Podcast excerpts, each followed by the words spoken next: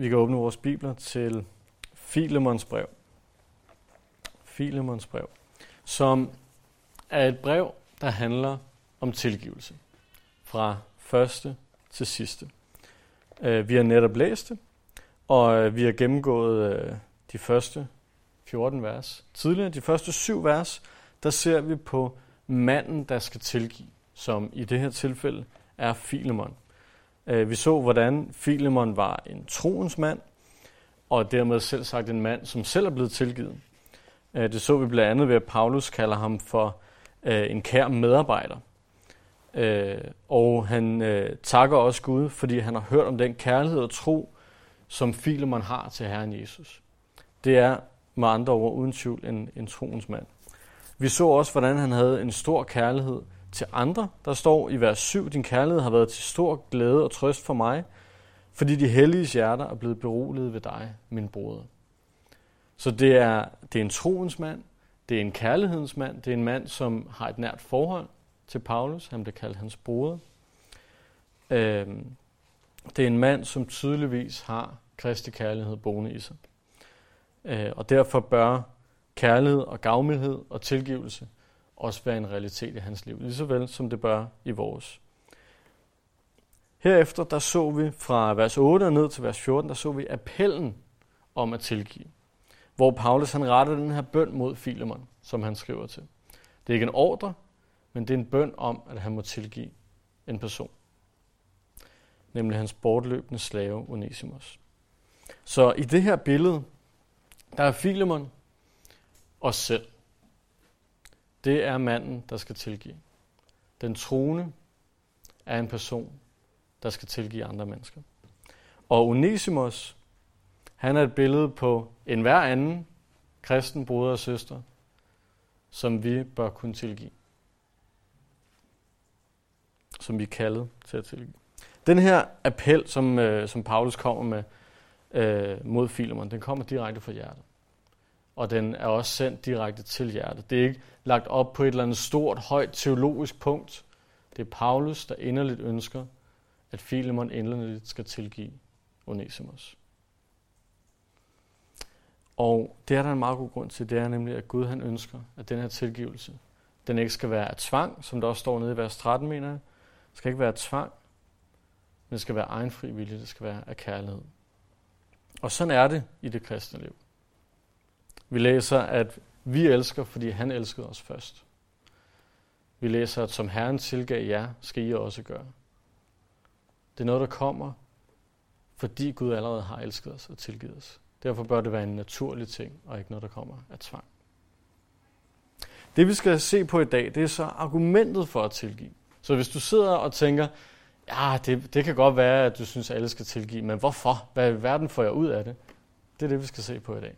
Skal se på argumentet for at tilgive. Vi har set på fundamentet, nemlig den kærlighed, der var i Filemon. Øh, vi har set på appellen, hvor Paulus beder ham om at tilgive, og nu skal vi se på argumentet for at tilgive i vers 15 til 21. Her der vil Paulus komme ind på to forskellige grunde til, at vi som kristne bør tilgive andre kristne. Lad os starte med at læse vers 15 og 16. Måske blev han, altså Onesimus, taget fra dig, altså Filemon, for en tid, for at du kunne få ham tilbage for altid. Ikke længere som en slave, men som mere end en slave, en kær broder. Det er han i høj grad for mig, og hvor meget mere skal han så ikke være det for dig, både i denne verden og i Herren. Det vi skal se på i de her vers, det er fordelen ved at tilgive. Nu skal det jo ikke forstå som om, at vi tilgiver for, at vi kan få vores egen fordel, men jeg tror, at Paulus viser os, at der er en fordel ved at tilgive. Fordi da Onesimus han løb bort til at starte med. Han var slave hos Filemon, det kan man mene om, hvad man vil, men det var nu dagligdag dengang. Han var slave eller medarbejder, om man vil, hos Filemon. Og så løb han bort. Og det menes måske, måske ikke, så har han også stjålet noget, da han løb bort. Det her har udelukkende været en negativ situation for Filemon. Han har mistet en medarbejder. Han har måske mistet ejendele. Han har måske mistet noget respekt over for andre slaver. Måske mistet noget respekt over for andre erhvervsdrivende, over for andre slaveejere. Han kan ikke holde styr på sine slaver. Hvad sker der? Han, han har stået udelukkende med negative ting i den her situation. har været et hårdt slag for ham. Økonomisk, personligt, i forhold til respekt og omdømme. Men Paulus, han prøver at vende situationen på hovedet for ham. Han prøver at vise ham, at det kan vendes på hovedet. Og det er sådan, det ofte er med tilgivelse. Det vender tingene på hovedet. Fordi Paulus prøver at vise ham, hvis Filemon tager Onesimus tilbage nu, hvis Filemon tilgiver den her person, der har syndet imod ham, så får han ikke bare en slave tilbage, det vil sige det samme, som man havde før. Han får en kær bruder tilbage. Han får en person tilbage, som formentlig vil være endnu mere villig til at arbejde bagdelen ud af bukserne for sin herre, for sin arbejdsgiver, om du vil. Han får en tilgivet person tilbage. Gennem tilgivelse, der kan den her situation blive bedre, end den sågar var før synden skete. De kan få et meget tættere forhold, end de havde før. Og jeg, jeg håber, du kan følge det. Jeg, jeg er ikke så god til at male, men jeg håber, du kan følge det billede, jeg prøver at tegne eller male for dig nu. Adam i Edens have. Syndfri. Uden nogen som helst form for fejl. Uden behov for tilgivelse. Han havde ikke gjort noget forkert endnu. Samme med Eva, for den sags skyld. De levede i perfekt harmoni med Gud. Alt var godt.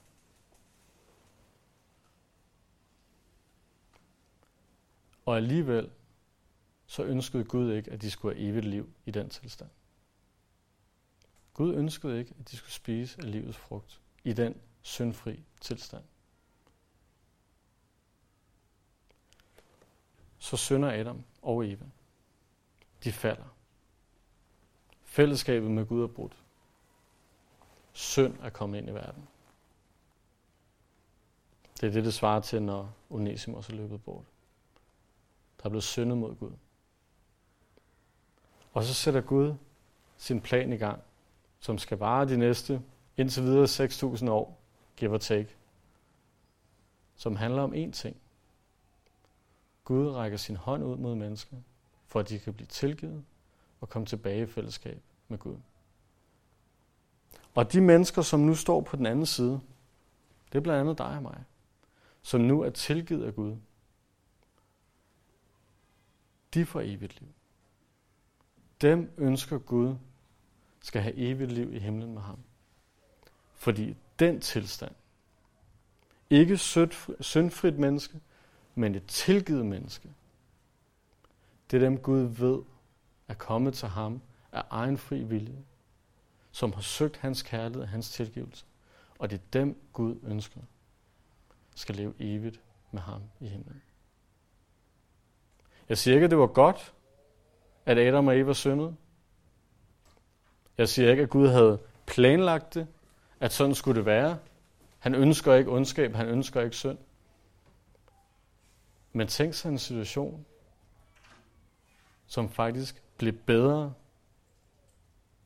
fordi tilgivelse blev en del af situationen. Det startede som noget skidt, men tilgivelse vendte det hele på hovedet.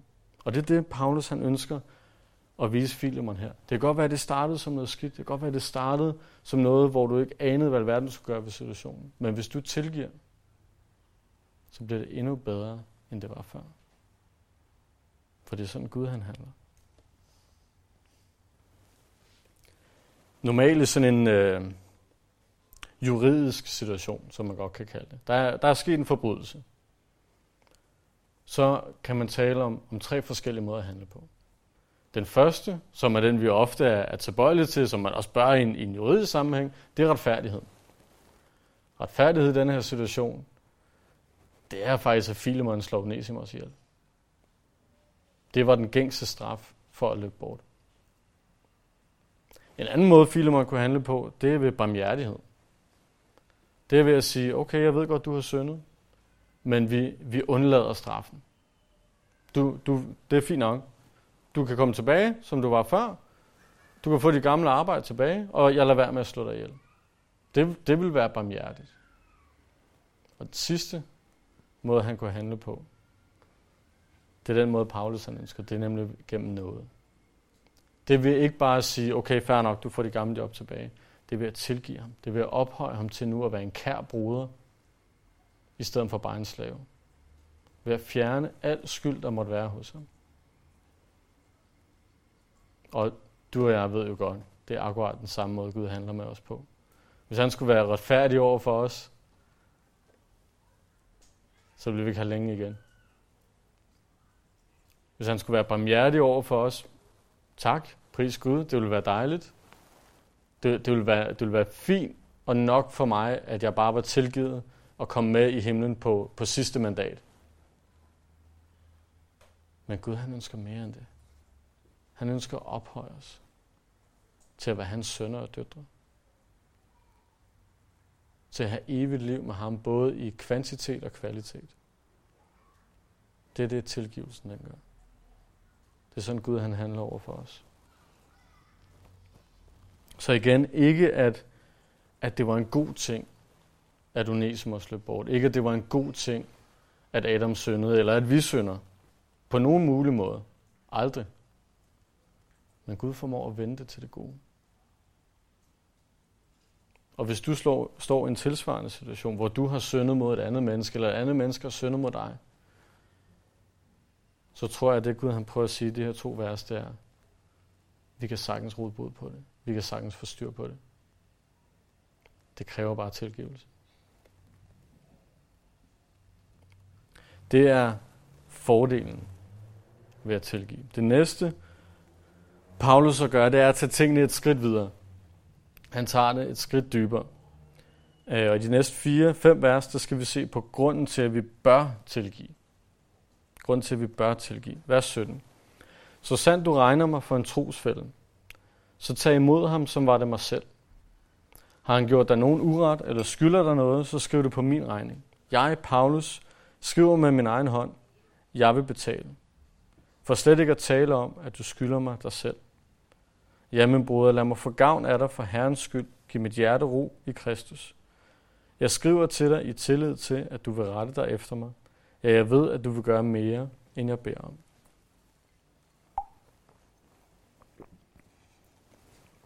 Paulus, han, han ønsker så inderligt, at den her situation skal blive løst. At Filemon skal tilgive Onesimus og tage ham tilbage. At han tilbyder, at hvis Filemon ikke kan finde det i sig selv, hvis, han, hvis ikke han selv formår at tilgive Onesimus fuldt og helt, så vil Paulus gerne stille sig i stedet for. Så vil han gerne tage den fulde straf. Så hvis nu Filemon står der, han virkelig, ah, han har noget, noget vrede, han skal ud med. Han er skuffet, sur, vred over, hvad Onesimus gjorde. Han er nødt til at gøre et eller andet. Så siger Paulus, fint, så giv mig en på hovedet i stedet for. Så lad mig betale for det. Det viser, hvor, hvor meget Paulus han ønsker, at det her skal gå op. Hvor meget han ønsker, at de her mennesker skal forsones. Endnu et billede på, hvordan Gud han handler. Han ønsker forsoning. Paulus han tilbyder at tage det hele på sine skuldre. Også selvom man ikke har haft det mindste med synd at gøre i første omgang. Og igen har vi et billede, der ikke er til at tage fejl af. Vi har Jesus Kristus, vores mellemmand, der siger til faderen, tag imod de her brødre, de her børn. Tag imod de her kristne, som om de var mig. Som om de havde min retfærdighed, som om de havde min uskyldighed. Og så skal jeg nok betale regningen. Så skal jeg nok tage straffen. En ting, der, der er interessant ved det her brev, det er, at det er skrevet og leveret samtidig med Kolossenserbrevet. Øh, og Philemon, han bor i Kolossæ. Han har formentlig huset noget af Kolossenser menigheden, som Kolossenserbrevet er skrevet til. Så jeg mener, han hedder Tykikos, ham der bringer øh, de her to breve. Han kommer med begge to på en gang. Så i det, at Filemon læser det her brev, som er til ham personen, så har han et brev mere, som er til ham og hans menighed.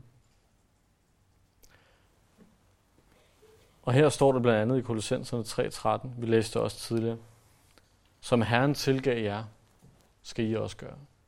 Som Herren tilgav jer, skal I også gøre.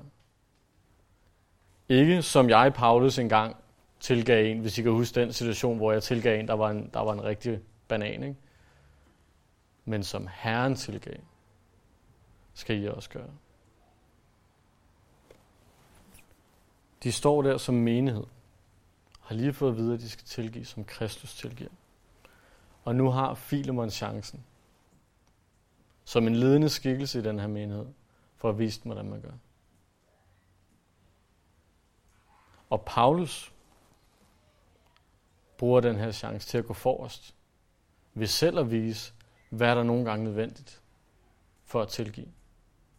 Han blander sig i situationen og siger, at nogle gange, så er man nødt til at sluge en kamel. Paulus han er villig til at sluge en kamel, han ikke engang er skyldig. Og det ønsker han at vise menigheden. Han ønsker at være et forbillede for menigheden. Og for os i dag, hvis vi gerne vil prædike Guds ord, hvis vi gerne vil fortælle om den her tilgivelse, om den her kærlighed, om det så er til andre kristne eller til ikke-troende, hvis vi gerne vil prædike Guds ord, så er vi nødt til selv at være et forbillede på det. Vi er nødt til selv at leve det, som Paulus gjorde, og som han opfordrer Filemon til at gøre. Der er en grund til, at Jesus siger til dine disciple, sine disciple, I skal være kendt på jeres kærlighed. Således skal alle vide i mine disciple, at I har kærlighed for hinanden. Vi er nødt til at leve det her, hvis folk skal forstå, at det er sandt.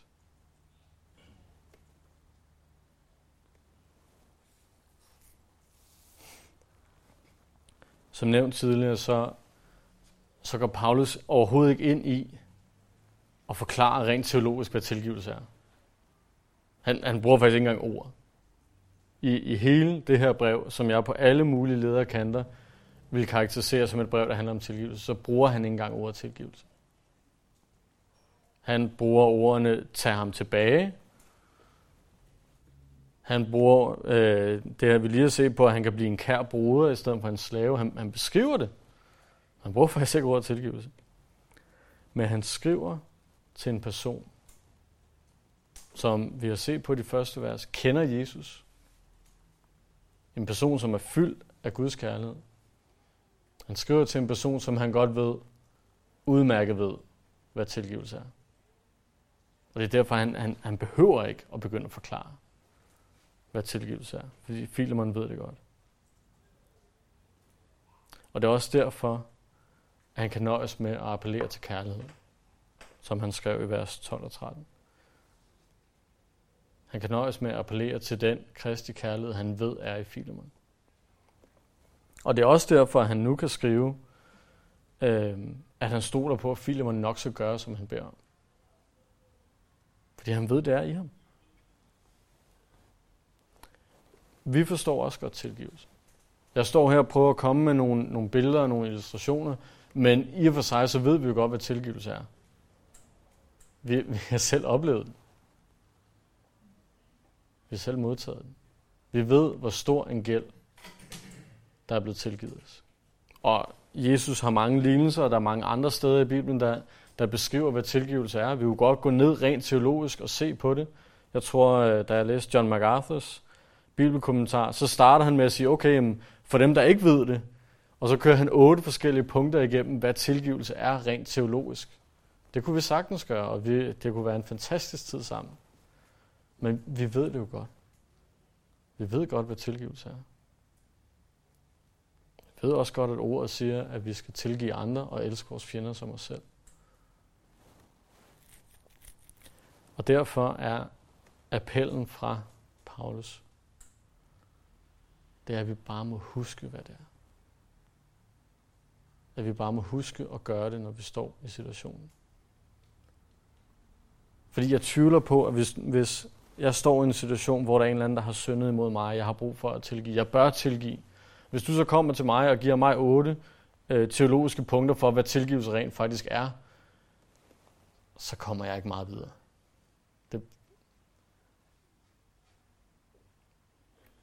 Det, det hjælper ikke det store at vide, hvad tilgivelse er, fordi det ved vi allerede. Men jeg tror på, at det hjælper at huske, hvad vi selv er tilgivet.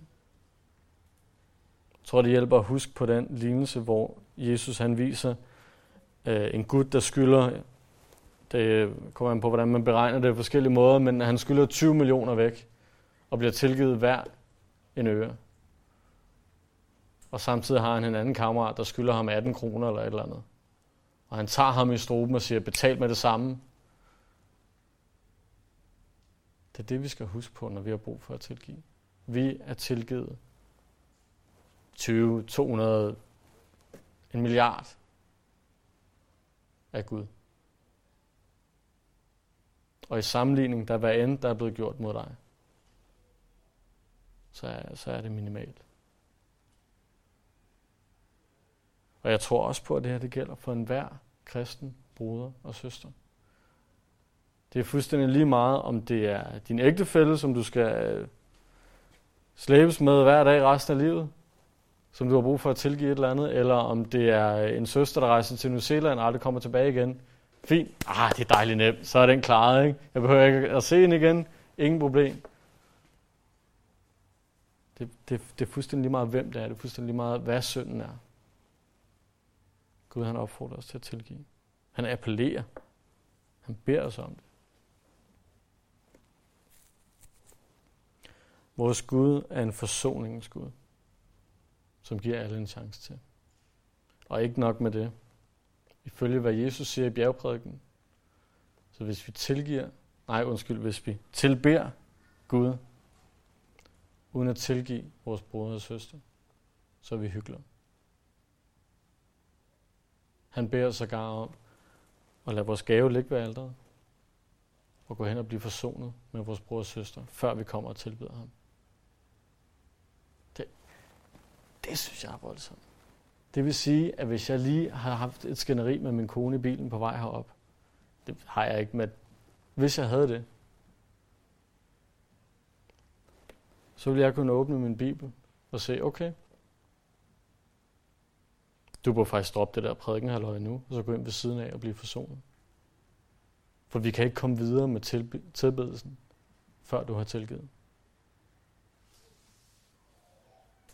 Det er også en vigtig ting at huske. Gud, han ønsker forsoning. Tilgivelse bør gives også til dem, der ikke søger det. Også til dem, der ikke søger det. Det kan godt være, at hvis der er en, der har syndet over for dig, og du ønsker at tilgive personen, men personen ikke søger det nu, så vil hvad en fællesskab eller venskab, der bør være eller kan blive, det vil selvfølgelig ikke være genoprettet, før den person selv kommer og søger den tilgivelse. Hvis personen bliver ved med at løbe væk, så, så er der ikke ligesom noget fællesskab. Det ændrer ikke på, at vi bør række hånden ud. Fordi der står, at vi skal tilgive, som Herren har tilgivet. Og Herren bliver ved med at række hånden ud, lige meget hvor meget vi løber væk.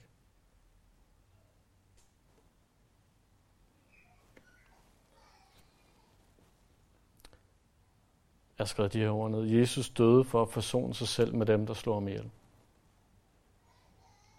Han valgte korset, for at dem, der satte ham på korset, havde bedt om tilgivelse for det. Der, der var ingen, der søgte forsoning med Jesus. Ingen. Alle har vi syndet og mistet herligheden for Gud. Ingen søger det gode. Ingen søger retfærdighed. Men mens vi endnu var syndere, døde han for os. Og det er sådan, han også ønsker, at vi skal tilgive.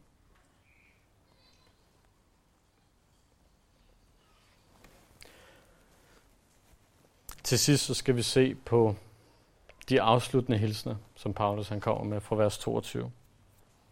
Og en ting mere, som om der ikke var nok i det budskab. En ting mere. Forbered dig også på at tage imod mig som din gæst. For jeg håber, at I får mig tilbage, takket være jeres bønder.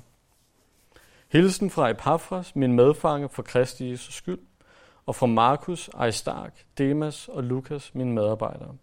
Herren Jesu Kristi nåde være med os. Så lige en ting mere. Jeg kommer selv og er en gæst i dit hus. Det her, det læses vel at mærke, mens Paulus stadig sidder i fængsel. Og alligevel, så skriver han til dem, ikke, ah, måske jeg en dag kommer, eller hvis nu jeg bliver lyst af det. Eller, nej, nej, jeg kommer. Jeg kommer og besøger jer. Og der står godt nok, øh, for jeg håber, og det er lidt svært på dansk, fordi håber, det er sådan noget, ah, jeg håber, FCK vinder i dag, og jeg håber, det bliver godt vejr i morgen. Jeg aner ikke, om det sker, men, men det er noget, jeg ønsker, så det håber jeg. Det er som vi bruger, bruger ordet håb på dansk. Og det, det er bare ikke sådan, Bibelen bruger håb. Det bibelske håb, det er fast forankret. Jeg håber, at Jesus kommer igen. Det er ikke noget, jeg går og tænker, ah, måske gør han, måske gør han ikke, men jeg ønsker det virkelig. Det er noget, jeg ved kommer til at ske. At Jesus kommer igen er beskrevet som vores håb. Det er noget, vi med sikkerhed ved kommer til at ske. Og det er også det, Paulus han skriver her. Jeg har en fast overbevisning om, at I får mig tilbage, takket være jeres bønder. Det er en stærk tro på, at bøn virker. Til trods for, at Rom har ham taget til fange.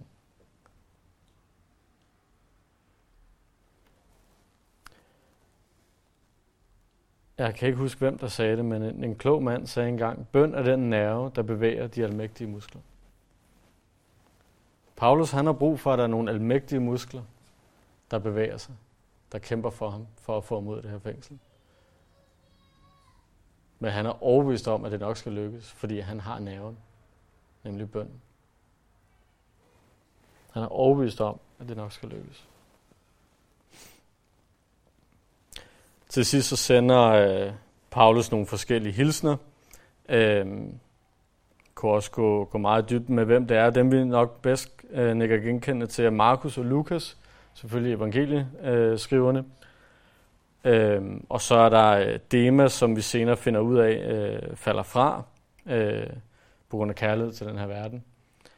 Øh, og Aristark er også nævnt andre steder, også en, en trofast medarbejder for Paulus.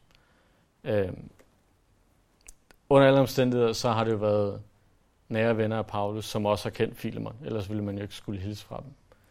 Øh, det, det, det er de typiske hilsner, der nu engang er. Afslutningsvis. Så tror jeg, at der, overset, der er mange måder at lære noget på. Jeg tror underset, der, de kan deles op i to forskellige måder at lære noget på. Der er teori, og der er praksis teori og praksis. Når du skal op og have dit kørekort, skal du bestå teoriprøven, og du skal stå den praktiske prøve. Der er altid teori og praksis. Og sådan tror jeg også, det er med åndelige ting. Det ene måde, vi kan lære tingene på, det er ved bibelstudiet. Det er den teologiske måde. Mest også teoretisk. Lad, lad, lad os bare sige, det, den er overvejende teoretisk. Det er, at vi sætter os ned, vi læser vores bibler, vi studerer vores bibler, vi beder Gud om hjælp til at åbne ordet for os, så vi forstår, hvad det er. Det er derfor, der også er en lille smule praktisk i det. Det er det, vi gør nu. Vi, vi prøver at finde ud af, hvad er det tilgivelse er, og hvornår og hvor ofte bør vi gøre det. Er det syv gange, eller syv gange 70 gange, eller er det hver gang vores bror sender imod os? Det her det er også en måde, der er let at afmåle. Det er nemt at vide, om nu har jeg studeret min bibel en halv time. Fint, så kan jeg skrive det ned. En halv time har jeg været teoretisk. Så kan jeg sætte mig hjem, og jeg kan tage en time mere. Og det, det er ligesom, vi bestemmer selv, hvor meget bibelteori vi gerne vil have ind i knolden. Helt op til os selv. Den anden måde at lære på, det er den praktiske. Den kommer gennem erfaring. Den kommer gennem ikke lyst til, at det skal handle om oplevelser, men det er nu engang sådan, at erfaring kommer. Det bestemmer vi ikke selv, hvor ofte det sker. Vi bestemmer ikke selv, hvor ofte vi har brug for at tilgive en anden person. Den er svær at afmåle. Til gengæld så er det også ofte en langt stærkere måde at lære tingene på. Vi kan, vi kan læse og studere en masse om bøn om hvordan bøn virker, hvem det er, vi beder til, hvordan vi beder, hvorfor vi beder, alle de her ting. Og det er vigtigt. Det er vigtigt at vide, hvad Gud siger omkring bøn. Men hvis vi ikke rent faktisk gør det, hvis vi ikke rent faktisk prøver det, så ved vi ikke, hvad det er.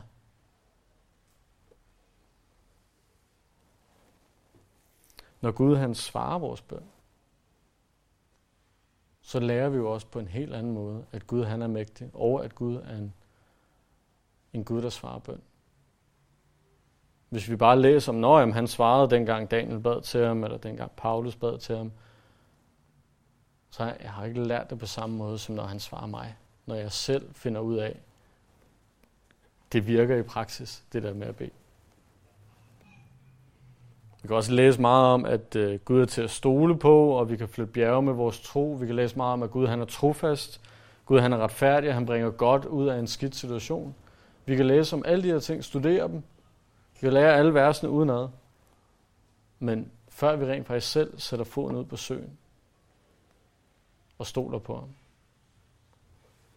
Før han selv viser sig stærk på vores vejen, så har vi ikke rigtig lært det endnu. Hvis jeg bare kan stå her og snakke en time om, at vi skal stole på Gud, men ikke selv tage at prøve, så kan det jo være lige meget. Det er, og det, det er virkelig ikke for at forklejne bibelstudiet, det er ekstremt vigtigt at have det teoretiske med. Det håber jeg, du forstår. Ellers så ville vi ikke stå her to gange om ugen. Vi, vi ville ikke vide, hvordan vi skulle bede, hvis ikke vi startede med at læse vores Bibel. Vi ville ikke ane, hvordan det foregik. Du vil ikke vide alle de her ting uden det teoretiske. Men det kommer først for alvor ind under neglene, når det praktiske kommer med. Når det bliver afprøvet. Jeg vil, jeg vil allerhelst lære noget, fordi jeg er super duper åndelig og bare sidder derhjemme i badet i min egen hellighed over, hvor, hvor åndelig en person jeg er, og Gud så bare kommer ned og siger, ham skal jeg tale til, fordi se lige, hvor stor en åndelig person han er. Han skal have noget viden og noget åbenbaring direkte for mig, som ingen andre har fået. Så vil jeg elske at lære ting. Det vil være så fedt. Det, det, det sker bare ikke så tit, vel? Det vil være klart den fedeste måde at gøre det på. Men måden det ofte sker på, det er måske, når vi har glemt Gud. Det er, når vi ikke lige har stolet på Gud. Det er, når, når en eller anden negativ ting sker i vores liv, og det pludselig kommer ned til rent faktisk at være praksis. Om det så er vores egen skyld, eller andres skyld, eller bare ting, der sker i vores liv. Det er der, det for alvor læres. Med tilgivelse, så er der per definition kun én måde at lære det på. Det er, når nogen, der har gjort ondt på os, og vi er nødt til at tilgive dem. Du kan ikke lære tilgivelse, den praktiske del af tilgivelse, på en let måde. Du kan ikke tilgive en person, der ikke har gjort noget ondt mod dig. Så er der jo ikke noget at tilgive. Per, per definition er det her nødt til at starte med noget, der gør ondt. Det er ikke en rar ting at lære. Og jeg siger ikke, at jeg har lært alt om tilgivelse, og, og jeg bare er mesteren i det. Men det, jeg har lært om det, det var der ting, der gjorde ondt. Det var fordi, jeg var nødt til at tilgive nogen, nogen, der havde gjort noget ondt imod mig. Det kan ikke læres på andre måder. Eneste måde, du kan lære det her på, det er ved rent faktisk at gøre det. Ved at praktisere det. Ved at næste gang, at der er en, der synder imod dig, så tilgiver du dem, som Herren har tilgivet dig. Og jeg ved, du kan, fordi jeg ved, at du er ligesom Paulus. Undskyld, ligesom, øh, ligesom Filemon. Jeg har hørt om den kærlighed og tro, som du har til Herren Jesus. Det ved jeg, at I alle sammen har. Det handler om at gøre det. Det handler om at gøre det velvidende, at Gud han velsigner det, og Gud han ønsker det. Lad os bede sammen. Herre, vi ønsker først og fremmest at og tak dig for din store tilgivelse. Herre, tak for alt det, vi har modtaget for dig, som vi ikke burde have modtaget.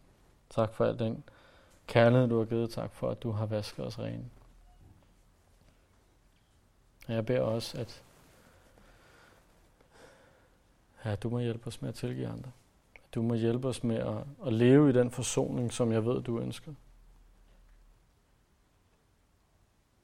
Ja, det tror jeg er en af de sværeste ting i dit ord. Skulle elske sine fjender og skulle tilgive dem, som, som gør ondt imod os. Men her må du hjælpe os.